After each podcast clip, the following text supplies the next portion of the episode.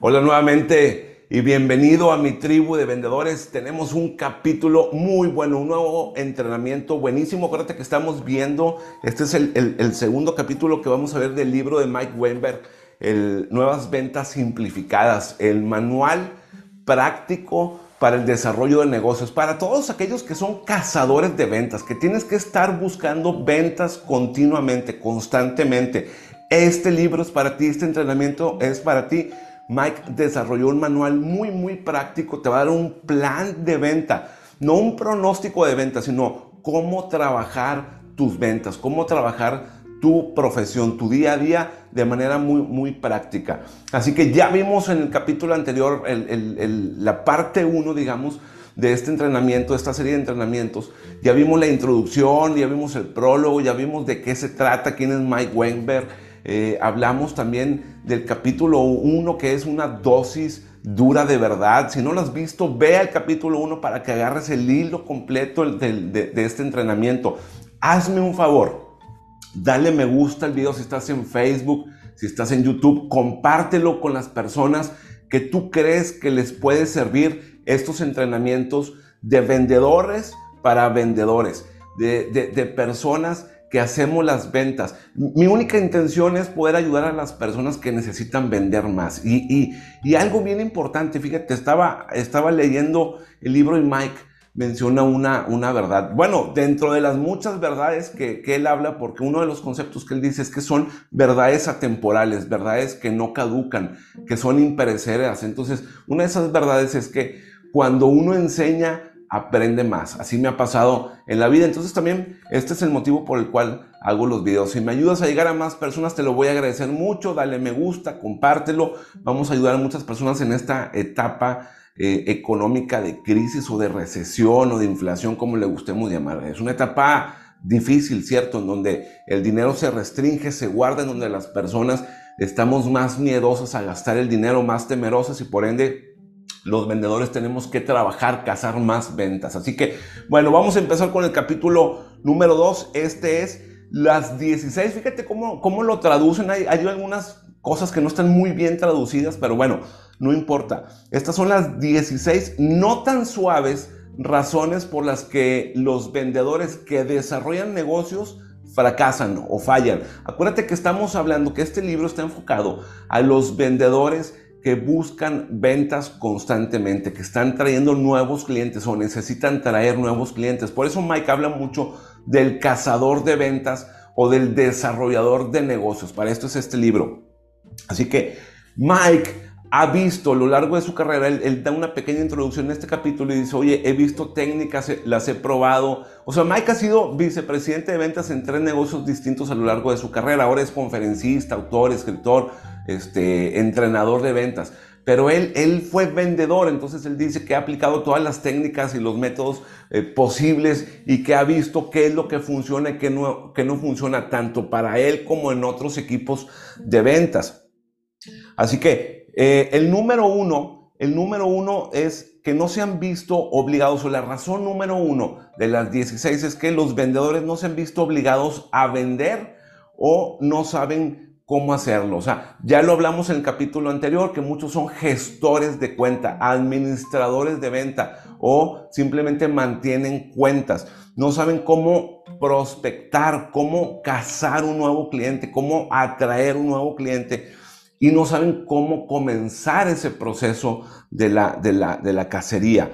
También faltan mentores para modelar y e invertir tiempo enseñando a los nuevos vendedores. También lo hablamos en el capítulo anterior un poquito de eso. Entonces, la razón número uno por la cual se fracasa en la casa de, de nuevos negocios es porque no sabes cómo cazar o no te han enseñado a hacerlo.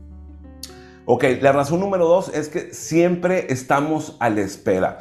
Somos muy pacientes y demasiados lentos para accionar. Una de las cosas que habló Mike en el capítulo anterior es que las ventas, vender es un verbo, o sea, que requiere de acción. Si nosotros somos vendedores pasivos, aletargados, lentos, perezosos, si, si, estamos esperando que la folletería salga, mis tarjetas de presentación salgan, que el sitio web esté listo, que el sistema esté a punto, el, el CRM, etcétera, pues nos vamos a quedar sentados sin, sin hacer mucho. Entonces, eso la, verdad es que no funciona, o sea, te hace fracasar. Cuando tú entras a la compañía, lo que debes de hacer es vender, vender, vender. Los mejores no esperan, actúan proactivamente porque se, aunque se metan en problemas. O sea, los, los cazadores de ventas saben que se van a meter en problemas. O sea, que va a haber lío en el momento en que tú empieces a vender con un cliente interno, con un proveedor, con el mismo cliente al que estás buscando, con el mercado, con tu industria vas a crear problemas porque te estás moviendo a cazar. Entonces imagínate eso, si tú eres un león, una, una, leona, o si tú eres un, un, un leopardo, si tú eres un cazador, imagínate que cuando te pones en acción, todos los demás se paralizan, o sea, empieza, empieza a haber este, movimiento de las demás, eh, de los demás eh, razas que hay ahí en, el safari en África, por decirlo, ¿no? Entonces se paralizan y dicen, oye, ya se movió el león, entonces muévete tú también, o la leona, ¿no? La cazadora. Entonces, eso crea problemas. Número tres, te vuelves prisionero de la esperanza. Fíjate que es muy distinto el, el, el dos que dice siempre están a la espera y por eso fallan. Y este es prisionero de la esperanza. Es un primo de la espera, pero es diferente. O sea, en esta, en esta ocasión tú dices, oye, yo le voy a entrar a la venta, pero más tarde en el proceso. O sea, ya que vayan avanzadas las fórmulas del producto, ya que se tenga el producto listo, ya que la línea de producción esté avanzada. Ahorita, ahorita para qué vendo si no está instalada la línea de producción, si todavía no está lista la línea. Entonces, muchas personas aquí, muchos vendedores se bloquean, dejan de trabajar en el embudo y pasan tiempo quejándose. Responden, voy a batear un home run, voy a tener suerte, nada más dame tiempo. O sea, lo estoy trabajando ese cliente, todavía no está listo. Ese cliente no está listo todavía para ingresar al negocio. Entonces, te, te, vuelves un vendedor de esperanzas. Oye, lo estoy trabajando, espérame, ahorita sí lo voy a conseguir, vas a ver que va a llegar con nosotros tarde que temprano. A mí me ha pasado mucho eso y la verdad es que algunas veces funciona y otras no, dependiendo de la comunicación que tengas con el cliente o del mercado en el que te encuentres. Entonces, ahí en tu embudo de ventas tienes a prospectos rancios, prospectos ya caducos, prospectos muy pasivos. Tú estás trabajando también bajo esa perspectiva de lentitud, de pasividad, de reaccionar, de, de, tener suerte. O sea, no estás actuando activamente, no estás actuando con la intención, o sea, no, no, no estás vendiendo de manera adrede, así forzada, voy a vender, voy a vender, voy a vender, todo lo contrario. Entonces, esta no es una fórmula ganadora. Otra de las razones, la número cuatro, es porque no pueden contar la historia. En las ventas, en tu producto, servicio, compañía, siempre hay una historia que contar. Si no logras tener una historia congruente, sólida, fuerte, que es una de las armas de venta que Mike nos va a enseñar, la verdad es que no vas a captar la atención de, tu prospecto. ¿Por qué no la vas a captar? Porque no hay algo con lo, eh, con lo cual él se vaya a identificar. O la historia eres tú, o la historia es tu compañía, o la historia es tu producto o servicio. La historia de ventas es el arma más importante que puedes tener.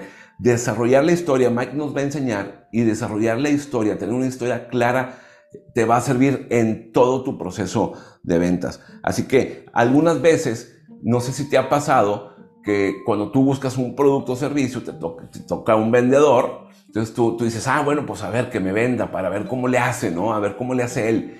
Y, y empieza a hablar y hablar y hablar y hablar y hablar. Y tú dices, oye, este tipo ya me aburre, o sea, este tipo no sabe ni lo que quiero, ni lo que necesito, ni lo que ando buscando, ni me ha preguntado, ni le intereso. Entonces, ese tipo de vendedores son los que les falta pasión y, en la falta de pasión hay falta de poder. Si no estás entusiasmado, si no estás emocionado por tu producto, servicio, compañía, el cliente lo siente, lo palpa, lo intuye, o sea que, que, el cliente dice, pues nomás está vendiendo por vender, o sea, este cuate está hablando de puras cosas que él necesita como sus comisiones, no lo que yo necesito. Exceso de parloteo y mensajes confusos. ¿Por qué? Porque no tienes una historia definida, o sea, no afilaste esta, esta arma, esta hacha de la historia. La razón número 5 es muy mala selección de objetivos y falta de concentración. ¿Qué significa? Que hay vendedores que están vagando en el proceso de ventas sin rumbo alguno, que les falta el enfoque de una lista seleccionada estratégicamente. O sea, no sabes a quién le vas a llegar, no sabes a quién le vas a vender, no sabes si ese mercado que, estás buscando está dentro de tu lista, dentro de tus correos electrónicos, dentro de, dentro de tus contactos, dentro de tus teléfonos. ¿Ok? Muchos vendedores no invierten ni el tiempo ni tampoco la energía cerebral. O sea, no, no, no se enfocan para asegurarse de llamar a los prospectos correctos o a las cuentas correctas o a las empresas correctas. O sea, estás, eh, a mí me enseñó una vez un director de ventas y me decía, Rubén, le estás tirando todo y a nada le pegas. Y, en ese momento sí, la verdad es que sí, o sea, era un producto nuevo y, y estábamos como, yo estaba como divagando, como, como, eh, él me decía, mira, Aquí en ese entonces en mi ciudad había una ola de violencia increíble, entonces el ejército estaba en las calles combatiendo pues al narcotráfico o a las mafias, ¿no? Entonces veíamos en las noticias que el soldado, el soldado lo que hacía era que se sentaba, se apostaba, disparaba y le tiraba a, a, estos mafiosos. Entonces caían y los mafiosos estaban disparando y disparando por donde quiera y no le pegaban a ningún soldado. Entonces él me hacía esa metáfora, me decía, Tú tiras como si fueses uno de estos narcotraficantes que tira por tirar sin apuntar realmente. Ve lo que hace el soldado por el otro lado. El soldado se aposta, apunta, dispara y pega. Entonces, eso es lo que debes de hacer, seleccionar estratégicamente a tu objetivo, a tus cuentas en las que les, les quieres venderles, ¿cierto? Entonces, muchos vendedores hacen esfuerzos grandísimos, pero en la dirección equivocada. Oye, tú quieres vender por aquí y estás yendo para acá. El rumbo es totalmente eh, equivocado. Estás, estás por mal camino. Por eso muchas veces se necesita un gerente de ventas o un director de ventas. También a los vendedores les hace falta disciplina y, en, y, atención en atacar a los mismos objetivos estratégicos. Muchas veces tienes una cuenta potencialmente grande pero no le das seguimiento. No sabes cómo, cómo llegarle a esa cuenta de diferentes maneras. Entonces, Mike, mucho de lo que habla son metáforas en comparación de un ataque. Le dice el, plan de ataque, este, las armas, el arsenal. Entonces, eh, muchas veces tú no estás ganando terreno frente al cliente. A lo mejor sí le estás dando seguimiento, pero no ganas terreno. O sea, el seguimiento que estás haciendo no te conduce a ganar terreno, a pisar dentro del terreno del cliente, dentro de la cancha, llevar el balón de poco en poco a su cancha. Eso es lo que debemos hacer. A lo mejor tú le estás hablando, pero el balón se queda en tu cancha. Y le hablas y se queda en tu cancha. Y no avanzas y no avanzas. Entonces eso, eso también es eh, una falla, una, una, posible razón por la cual estás fracasando en atraer nuevos negocios. El éxito entonces es una combinación de perseverancia, creatividad, capacidad de concentración en una lista definida, bien delimitada, de objetivos bien elegidos, ¿ok? Número 6, la razón número 6 por la cual fracasamos los cazadores de ventas es que llegamos tarde a la fiesta. Ok, somos mortales, es, somos seres humanos, todos nos equivocamos, todos nuevos o experimentados, vendedores nuevos o experimentados, cometemos algunos de estos errores. Y Mike no quiere verse muy agresivo en esta parte, no quiere eh, como... Lo único que busca Mike es llamarte la atención, que hagas una reflexión, que examines en cuáles de estos puntos puedes estar cayendo, ya sea que tengas poca experiencia como, vendedor o mucha experiencia. Entonces, la intención es de que tú digas, ay, ¿sabes que puedo estar fallando aquí? En, en, esta, esta y esta. Entonces, toma notas. Mira, llegar tarde a la fiesta es como penoso y, a la vez eh, ahí, puede acabar el, el, prospecto, ahí lo puedes terminar, o sea, ahí se te puede acabar el, el negocio. ¿Por qué? Porque el prospecto, el cliente ya empezó su proceso de, compra. Entonces, ya, ya salió al mercado, tú te enteraste dos o tres semanas después, él ya obtuvo eh, propuestas, cotizaciones, planes, dibujos, diseños, él ya obtuvo otros modelos de negocio excepto el tuyo. Entonces tú aquí estás trabajando como reaccionando a la posible venta en vez de trabajar proactivamente. Entonces imagínate que tú eres el primero en llegarle con la propuesta, le explicas todo, este, lo ves, la licitación, etcétera, etcétera, pero tú eres el primero. E, es muy diferente a estar en medio o a ser de los últimos en entregar. A mí me ha pasado eso y la verdad es que llegas a muy poca cosa. Este, em, e, e, entonces aquí lo que estamos haciendo es limitarnos a reaccionar en vez de dirigir la venta, en vez de conducir al prospecto bajo tus propios términos. ¿Ok? Ahí el comprador, tu, cliente, tu prospecto, te ve como un competidor más, como otro más en la lista de posibles proveedores. Y empiezas a jugar el juego que él quiere, el juego que él determina, en vez de jugar bajo tus propios términos, bajo tus reglas, bajo tu propio juego. Esto, esto, la verdad es que juegas en desventaja, no es divertido. Yo he estado en licitaciones masivas. Eh, y, no, la verdad es que no es conveniente. Yo siempre aviento algunas piezas para poder tratar de jugar en mi juego y decir, ok, si quieres ven y, platicamos a solas, pero así abierto masivamente, no, no, a mí no me funciona, a mí, para mí no, no es conveniente, estamos en, desventaja ante el mercado, estás compitiendo contra lo que otros quieren eh, implantar o, que les pudiera funcionar, entonces eh, eso quizás no, no, no te ayuda a ti. Estás ahí eh, compitiendo contra, digamos, los proveedores de más experiencia, los proveedores que están ya posicionados en la compañía, que siempre los ponen de ejemplo, que, siempre son como los referentes para, para tu cliente. O sea, siempre que hay una licitación masiva, siempre que hay una, una licitación así por correo, por los nuevos sistemas software, este, siempre ponen de, de ejemplo a X competidor. El competidor A este, ofertó tanto, ¿no? Entonces, pues ahí lo que estamos haciendo es vender cuesta arriba, o sea, estamos batallando para llegarle al prospecto con algo auténtico, con una verdadera solución para sus problemas.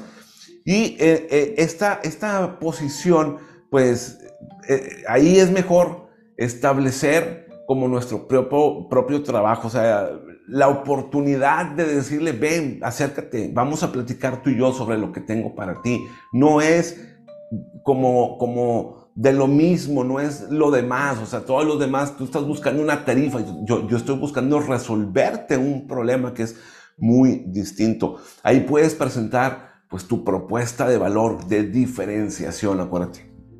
Ok, eh, número 7, actitud negativa y visión pesimista. Los ganadores, los exitosos, casi nunca se quejan, casi nunca tienen una visión negativa, una actitud negativa. ¿Te has puesto a pensar en eso? ¿Te has puesto a ver esa parte? Los ganadores son responsables de sus resultados. Yo cuando me equivoco, yo, yo, siempre digo, es mi error, me equivoqué, yo lo trabajo, yo lo voy a componer, si se puede, lo voy a enmendar. Si no, simplemente me rajo del negocio. ¿Ok? Entonces, aquellas personas que tienen actitud negativa y que tienen una visión pesimista son perezosas, son vendedores complacientes, este, siempre tienen excusas. Entonces, eso es como la mentalidad de víctima. Cualquier autor, el que tú quieras ver, cualquier escritor, cualquier conferencista te va a decir lo mismo. No seas una víctima, no tengas la mentalidad de víctima, deja las excusas atrás, tú tienes que hacer lo que debes hacer. Y yo siempre digo, porque ahora está muy de moda en México el presidente López Obrador que ha dividido el país entre los buenos y los malos y esto y lo, y lo otro. Yo, yo no soy de esos, yo no creo en eso. Pero lo que sí creo es que el presidente López Obrador da un montón de excusas. En lugar de ponerse a trabajar y de dar resultados, está culpando a otros. Pero, pero el presidente anterior así le tocó y le tocó al otro y le tocó al otro. O sea, todos tenemos antecesores. Si tú estás en una compañía, tienes un, un, antecesor. Si estás vendiendo seguros, tienes otros agentes. Si estás vendiendo bienes raíces, tienes otros agentes de bienes raíces. Si eres asesor de autos, tienes otros asesores de autos que ya estuvieron en tu lugar anteriormente. O sea, no eres el, el, el, el único, no eres eh, ahí el que va a iniciar ese trabajo. Entonces es, es muy raro que seas eh, el nuevo, el innovador. Es, muy raro hoy en día que no se haya inventado un producto. Claro, siempre hay mejores, siempre hay productos nuevos, pero a lo que me refiero es, siempre hay alguien detrás de ti, o en tu compañía, o en tu mercado, o en tu industria. Entonces, quejarte de lo que ya fue no te ayuda en absolutamente nada. Lo que tienes que ver es hacia el futuro, tu potencial, en dónde sí puedes actuar, en dónde puedes vender, qué puedes hacer desde aquí hacia adelante, ¿ok? Número 8, culpables de un esfuerzo telefónico falso o lamentable. Hacer llamadas es algo que se tiene que hacer y lo sabemos todos los vendedores. Tienes que descolgar el teléfono, el celular, el WhatsApp, el correo electrónico. Las herramientas que tengas las tienes que utilizar. Muchas personas hoy en día, muchos gurús de ventas dicen, no, las llamadas telefónicas ya no funcionan. Claro que funcionan, claro que funcionan. Se sigue vendiendo por teléfono. Si no, no recibiríamos estas llamadas de, para comprar servicios telefónicos y tarjetas de crédito, todo, claro que siguen funcionando. Y más en, en, las ventas de industria, que Mike es un tipo enfocado, o sea, sus libros, sus conferencias, todo lo que Mike hace está muy enfocado en la industria, ¿ok? Entonces, si no estás levantando el teléfono, prospectando y vendiendo por teléfono, haciendo citas, reuniones de ventas, estás fracasando, estás fallando. Los vendedores con falta de confianza se les nota en la voz y en su estado mental. Muchas veces cuando somos tímidos, introvertidos, como en mi caso, que hace mucho me faltaba la confianza, pues yo llamaba y llamaba como con miedo en la voz, o sea, tembloroso, que se nota, o sea, tú cuando te llaman a alguien de un, de un centro de telemarketing para venderte una tarjeta de crédito o, lo que sea, tú lo notas, ¿no? Entonces, hay personas muy seguras, por ejemplo, a mí me llaman y, digo, este tipo es muy seguro, o sea, este tipo sabe lo que está haciendo. Y, y, no pierden el tiempo porque en el momento en que tú les dices, oye, ¿sabes qué? No me interesa, yo ya tengo tarjeta, yo ya tengo este servicio, no quiero más. Dicen, perfecto, le agradezco mucho, pase buen día. O sea, el siguiente, next. Como, y, hay otros que te dicen, pero ¿por qué no le interesa? ¿Y cuál sería la razón? ¿Y, y, y, qué necesita que le explique? ¿Pero en qué punto? Y se empiezan a pelear, oye, ¿sabes qué? Ya, mi hermano, me estás quitando el tiempo, o sea, ponte a hacer cosas productivas y déjame a mí. Bye. Entonces, eso es falta de confianza, falta de autoestima en los vendedores. Entonces, algunos vendedores fingen hacer llamadas o son muy malos cuando las hacen. Por eso es que muchos vendedores también fracasan. Número nueve, hay vendedores que no son agradables, que, no tienen un estilo propio o son muy malos eh, cuando, cuando tratan de conectar con los prospectos. Entonces, acuérdate, hay algo cierto en esta frase, que la gente compra de, gente que le gusta, que le agrada, que de, de, la gente que siente confianza. O sea, cuando un comprador conecta contigo, ya, ya ahí tienes un, pasito ganado, ¿no? Eso es muy bueno, ser agradable.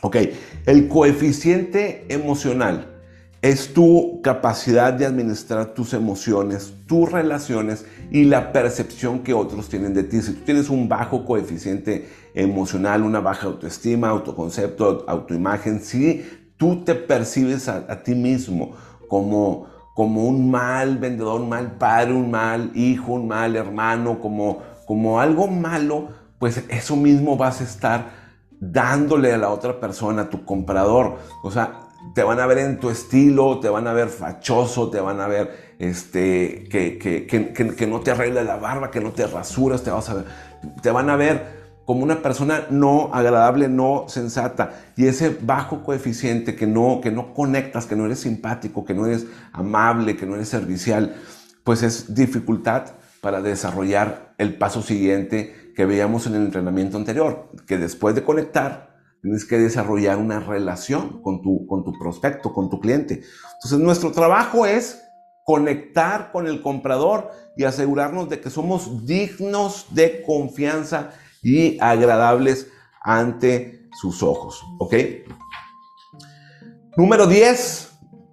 Hay llamadas eh, que, o sea, Mike le dice llamadas de ventas, más bien son reuniones de ventas, citas de negocio. ¿ok? Cuando estás cara a cara con el cliente, con el prospecto.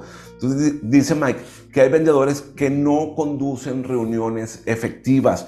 ¿Por qué? Porque la mayoría de las reuniones no están bien estructuradas, o sea, no se tiene un proceso claro y definido, no sabes el objetivo de juntarte con ese prospecto. Muchos vendedores van sin un plan, sin un plan para, para vender. Entonces dice que el, el vendedor cae por defecto, por naturaleza, en control del prospecto. O sea, si tu cliente te ve y te dice, oye, es que Rubén no sabe ni lo que está haciendo, ni diciendo, ni absolutamente nada, no me está escuchando, no me pone atención.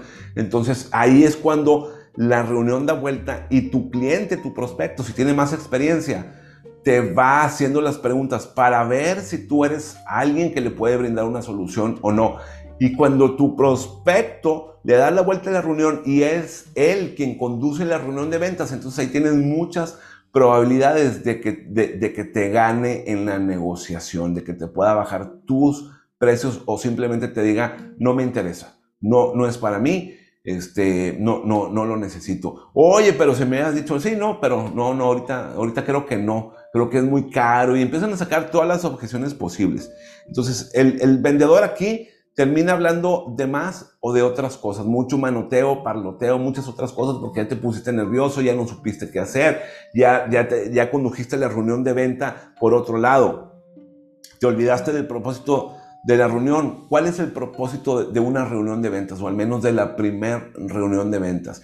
Ser agradable, amable, servicial, conectar, desarrollar una relación y encontrar el dolor de tu cliente, encontrar los problemas que tú puedes resolver, encontrar las oportunidades en las que tú puedas participar a través de todas las señales emocionales, de todas las pistas emocionales, a través de, las preguntas, de todo lo que ya hemos visto, ¿cierto? Aquí también muchos vendedores se confunden con hacer una presentación de negocios y hacer una cita para vender tu producto o servicio. Entonces es muy diferente. Muchas veces te dicen, vamos a presentar el producto. ¿Ya qué vamos a presentar el producto? Lo que queremos es vender. No queremos hacer una presentación, queremos vender. Número 11.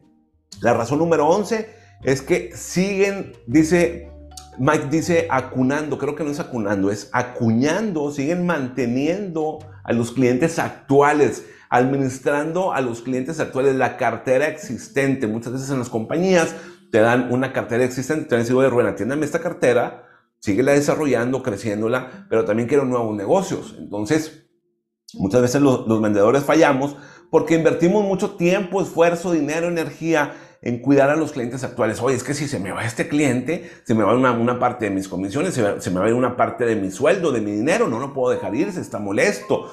O, yo lo traje este cliente, yo lo, yo lo desarrollé, yo lo traje a la compañía. mira, empezamos así y, ahora la cuenta es así, grandotota, se hizo un bonche. Nadie lo atiende mejor que yo. Si no soy yo, ¿quién lo va a atender? Entonces empezamos a dar todo ese tipo de excusas. El cliente me necesita, el cliente quiere que yo lo atienda, con nadie más se entiende. A mí, a mí me ha pasado y es muy, muy desgastante que eh, eh, preferimos sobreproteger a nuestras cuentas existentes a costa, sacrificando la prospección. Porque si tenemos nuevos negocios, nuestras comisiones pueden aumentar, o, podemos pedir más sueldo, o, podemos hacer más grande nuestro negocio, ¿ok? Pero sacrificamos el tiempo de prospección, el tiempo de conectar con nuevos clientes, de desarrollar nuevos clientes, de cazar nuevos nuevos eh, clientes a, costa de estar manteniendo las cuentas existentes. Y esto es un, costo de oportunidad. Financieramente se le llama costo de oportunidad. ¿Cuánto te está costando? ¿Cuánto estás dejando de ganar, dejando de percibir por no prospectar, por no hacer esto importante y hacer esto otro?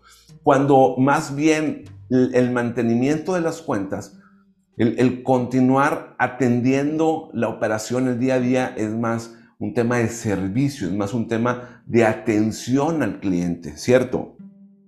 Número 12, hay muchos vendedores que están ocupados haciendo política corporativa. Mike les llama el, buen ciudadano corporativo. Es aquel vendedor que siempre está tomando cafecito en la copiadora, en, en el comedor, que llega y saluda a todos. ¿Cómo está Margarita? ¿Cómo le va? Buenos días. En México, eh, me imagino que en Latinoamérica también pasa mucho eso, que llegan y, buenos días, ¿cómo estás? ¿Cómo te fue? Oye, ganaron el fútbol ayer, ¿cómo les fue el béisbol? ¿Qué tal viste la selección mexicana? Ah, sí, pa, pa, pa, pa. Dices, oye, para mí, se te fue media hora, compadre. Aquí vas a empezar a trabajar, aquí vas a empezar a vender. ¿Quién trae los nuevos negocios si, tú, si no eres tú el de ventas? ¿De qué se trata? ¿De que llegues al cafecito, al pastelito, a la dona, al sándwichito? ¿O de que te pongas a vender, a trabajar? La, persona, el vendedor, que es siempre simpático, agradable, que, cae bien, ese vendedor generalmente eh, es el que menos beneficios obtiene o es el que menos rendimientos trae a la compañía. Esa es la experiencia de Mike. A mí me ha tocado una mezcla, depende del negocio, depende del producto, ¿no? Entonces, evalúalo en ti, en lo que tú haces. Los vendedores de mayor rendimiento tienden a ser proactivamente egoístas con su tiempo. ¿Has visto los directores de venta que, están con las cuentas corporativas desarrollando otro y otro, que no tienen tiempo, que están en el teléfono, que están en visita, en visita, en la calle, en el campo, este, encerrados en su oficina desarrollando un plan y, y que de repente juntan el equipo y que van y traen y esto, pero los ves ocupados. O sea, pocas veces tienen el tiempo de decir, vamos a echar un, un cafecito ¿no? Entonces, ser buen ciudadano corporativo es ser un vendedor que está trabajando en la política de tu negocio corporativa, o sea, haciendo bla, bla, bla por aquí, por allá, biribiri, Coca-Cola, decía un amigo mío. Pues sí, te hace ser muy querido, pero no te da el éxito en traer nuevas cuentas. Razón número 13 por la cual fracasamos los cazadores de ventas es que no somos dueños de nuestro proceso de ventas. No tenemos una, una imagen clara. Fíjate, yo tengo un mentor que él, que él, que él siempre dice, eh, mantén tu imagen, sostén tu imagen.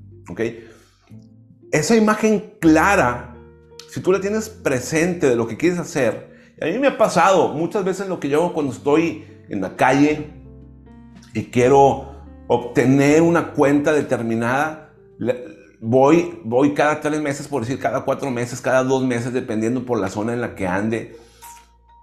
Y, siempre estoy viendo qué proveedores le están dando el servicio.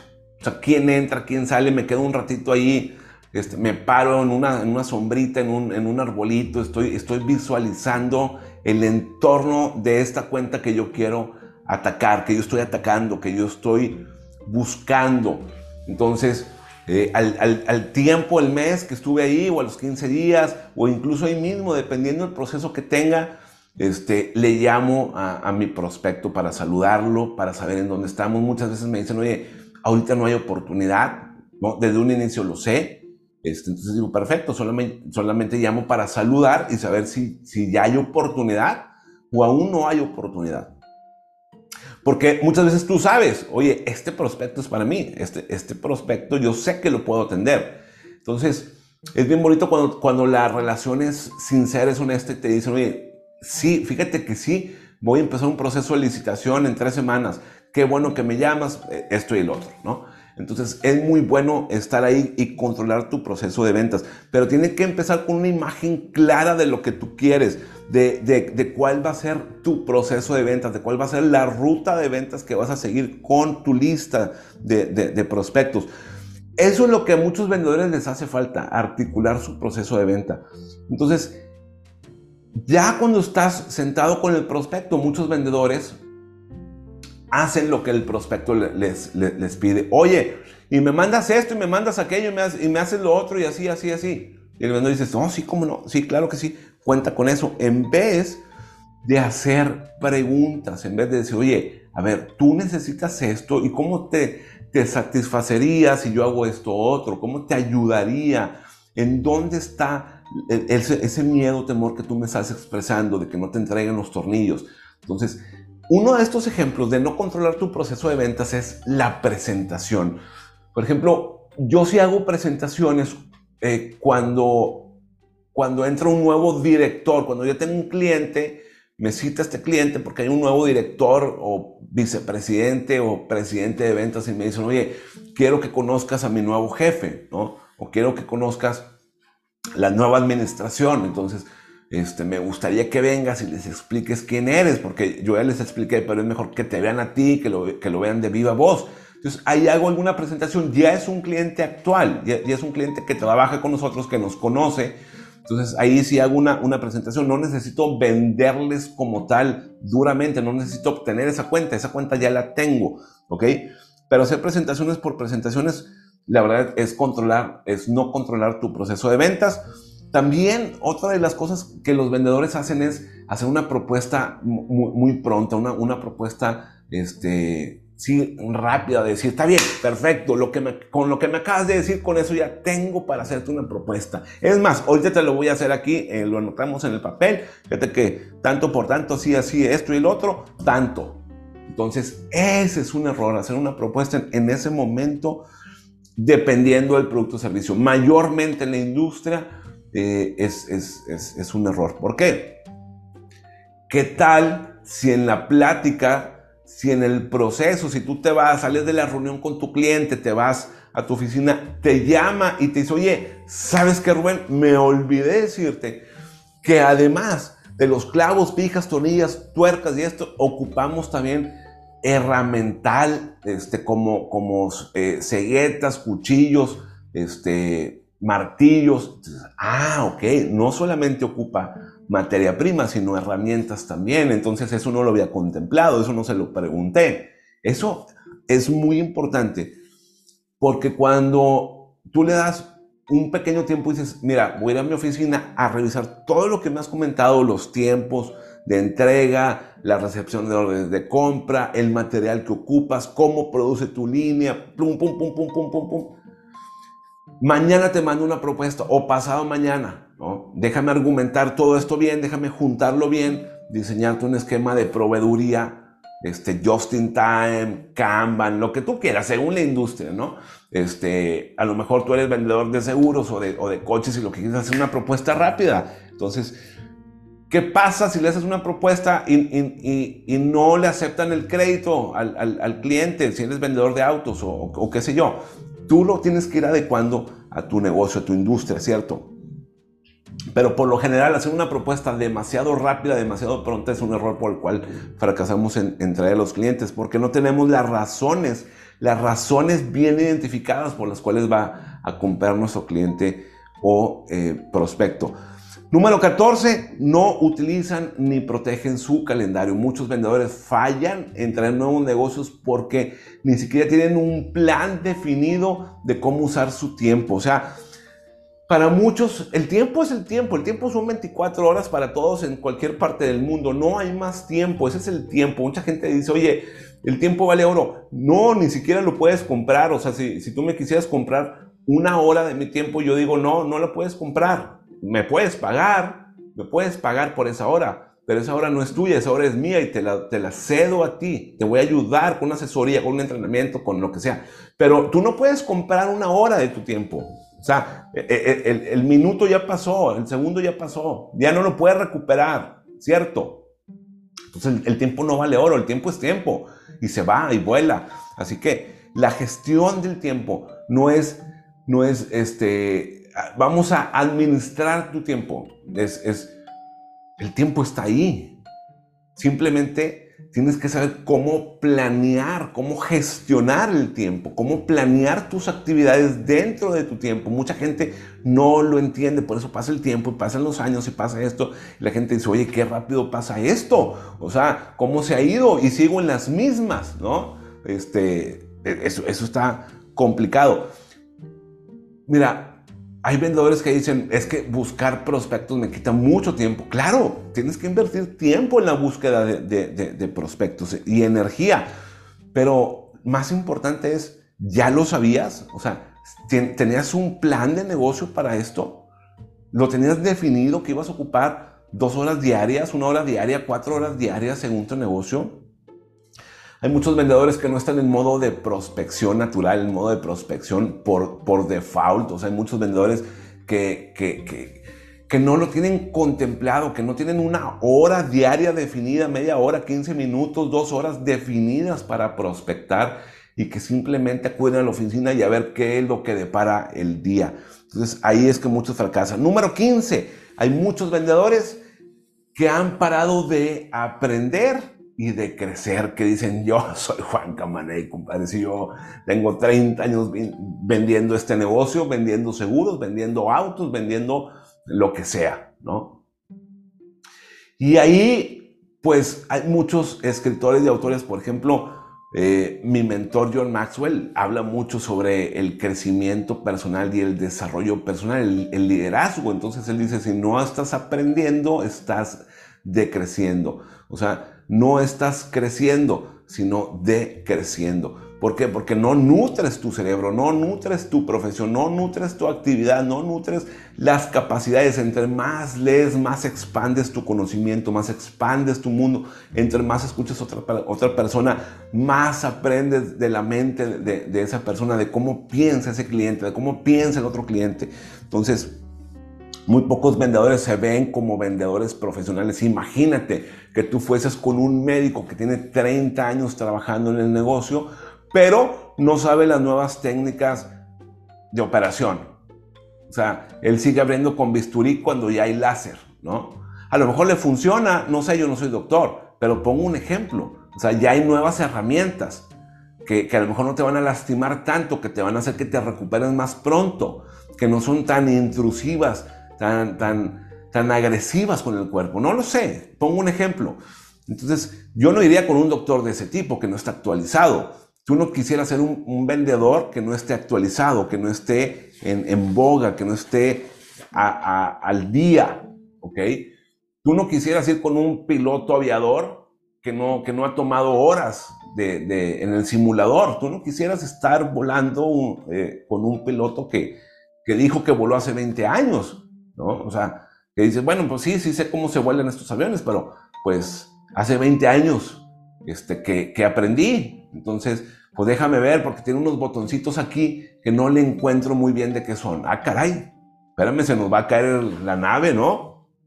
Entonces, invierte en tu crecimiento profesional, invierte en tu desarrollo como vendedor, como, como, como profesional. ¿ok? La arrogancia, la ignorancia, el bajo rendimiento son una combinación muy peligrosa para las ventas. Si tú tienes vendedores arrogantes, egoístas, egocéntricos, este, de, este tipo, cuidado con tu equipo, cuidado con tus empleados, cuidado con tu negocio.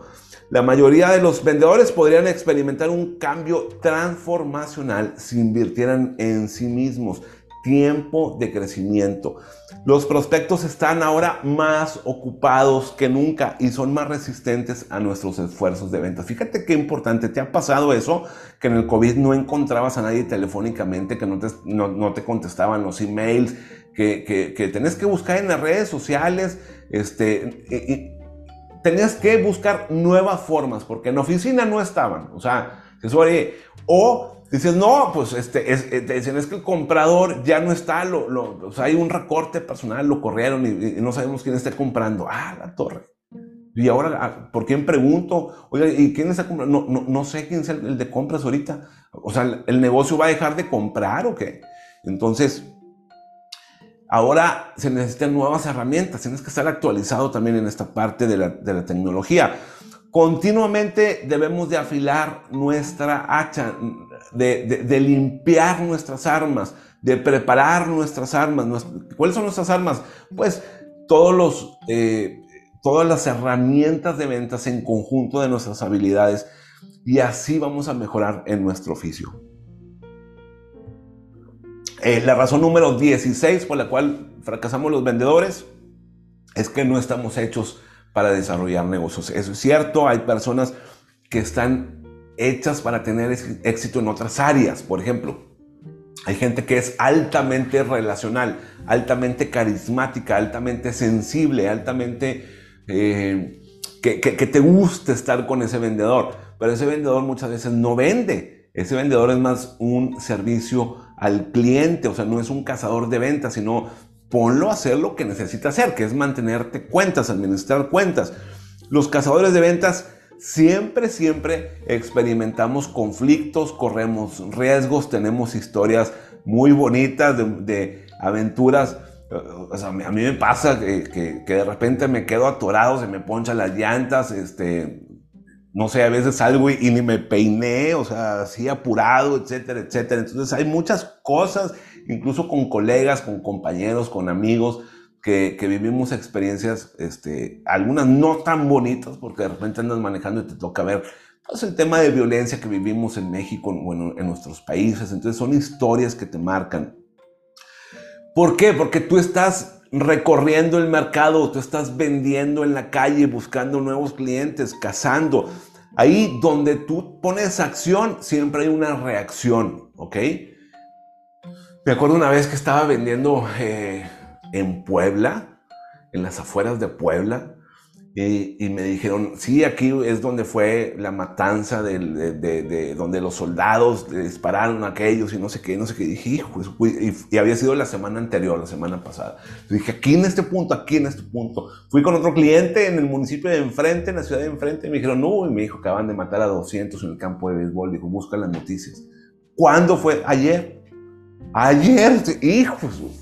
No, imagínate yo cómo andaba en esa zona manejando y, pensaba que se me quedaban viendo todos. Y bueno, fue una experiencia que, he vivido muchas experiencias muy bonitas en Puebla, no tengo nada en contra de la ciudad. Sin embargo, en, ese, e, en esa época, hijo, eso cómo, cómo, cómo le batallaba, cómo, cómo sufría ahí, ¿no? Entonces, te estás moviendo y, y siempre va a haber algo que, te va a impedir, pero tienes que ir en contra de eso. Yo no digo, cuidado con la violencia, cuidado con la inseguridad, ten cuidado con eso. Yo, yo lo cuento como una historia que pasé que, no lo veía tan así y después ya me, ya me empecé a cuidar más, ¿no? Cuando me empezaron a decir ese tipo de cosas y me decían, mejor ya no vengas, o sea, está feo, ya no vengas. Entonces ya ahí me, me, me frenó un poco. Lo vemos por teléfono, lo platicamos, cuando yo vaya para allá, etcétera. Entonces, hay vendedores que no son para eso, para andar en la calle, para cazar ventas, para desarrollar conexiones en negocios. Otro tipo de vendedor es el que es muy analítico y concienzudo, el que dice, oye, espérame, espérame, necesito tener todas las fórmulas listas, necesito tener este plan de venta listo, necesito tener toda la folletería, toda la... Si no tengo todo esto, si no está el CRM, ¿dónde voy a meter a los prospectos? Entonces, estos vendedores se paralizan por el análisis, parálisis de análisis, ¿ok? Están analizando, analizando cuándo van a vender, cuándo van a vender, cuándo van a vender, no, estoy listo, no estoy listo, aún no, me falta esto, me falta el otro. Debo de tener todo antes de actuar, pero si las ventas se trata de actuar, se trata de tener un análisis listo, rápido, para salir a vender. Es un verbo, acuérdate Vender es un ver, yo vendo, tú vendes, él vende, nosotros vendemos, se trata de ir sobre el cliente. Entonces, ahí va a haber, ahí va a haber historias, va a haber riesgos, va a haber muchos fracasos, muchos tropiezos, muchos errores. Así somos los vendedores. Por eso muchas veces dicen que el vendedor es desorganizado. No, los mejores vendedores somos organizados. Lo que pasa es que suceden muchas cosas en la calle. Y si no, pregúntale a los camioneros, a los traileros, a los transportistas. Ok, un breve resumen. Ya nos fuimos casi, no sé, 46, 47 minutos. Todo esto estas 16 razones pudieran parecer negativas, no, como decía, no es la intención de Mike, no es la intención mía transmitírtelo así y que tú cometas estos errores, estos 16 errores, a lo mejor cometes uno, a lo mejor ninguno, a lo mejor es un super vendedor, un super gerente, un super director, muchas felicidades, a lo mejor no, a lo mejor vas comenzando, no sé, no sé, pero tú reflexionas y comentes uno, dos, tres, cuatro, cinco de estos errores. Esa es la intención, examinar nuestra actividad, nuestro negocio, examinarnos a nosotros mismos y decir en dónde, eh, en dónde es que tengo mi actitud ahorita, mi comportamiento, en dónde estoy fallando, por qué no estoy trayendo nuevos negocios, ver qué me hace falta, qué le hace falta a mi equipo, qué le hace falta a aquel vendedor. ¿Cuáles de estas razones impiden tu éxito, el éxito en que tú traigas nuevos negocios? Ayúdame a compartir este entrenamiento. Nos vemos en, el siguiente. Vamos a hablar un poquito ahora, no sobre los vendedores, sino sobre las compañías, porque a veces las compañías también cometen algunos pequeños errores, algunos pequeños tropiezos, o, o, chicos o grandes, pero el siguiente capítulo va a estar muy bueno. Ayúdame a compartirlo con otras personas. Dale me gusta, ponle ahí, dale clic. O, o, mándale el enlace a alguien más que tú creas que le puede servir. Me vas a ayudar bastante a llegar a más personas y sobre todo me vas a ayudar en, lograr esa, eso que me apasiona, que es enseñar también a otras personas, compartir con otras personas y al mismo tiempo aprender yo para mi propio negocio, para mi propio trabajo, ¿cierto? Gracias, nos vemos en el siguiente. Rubén Treviño.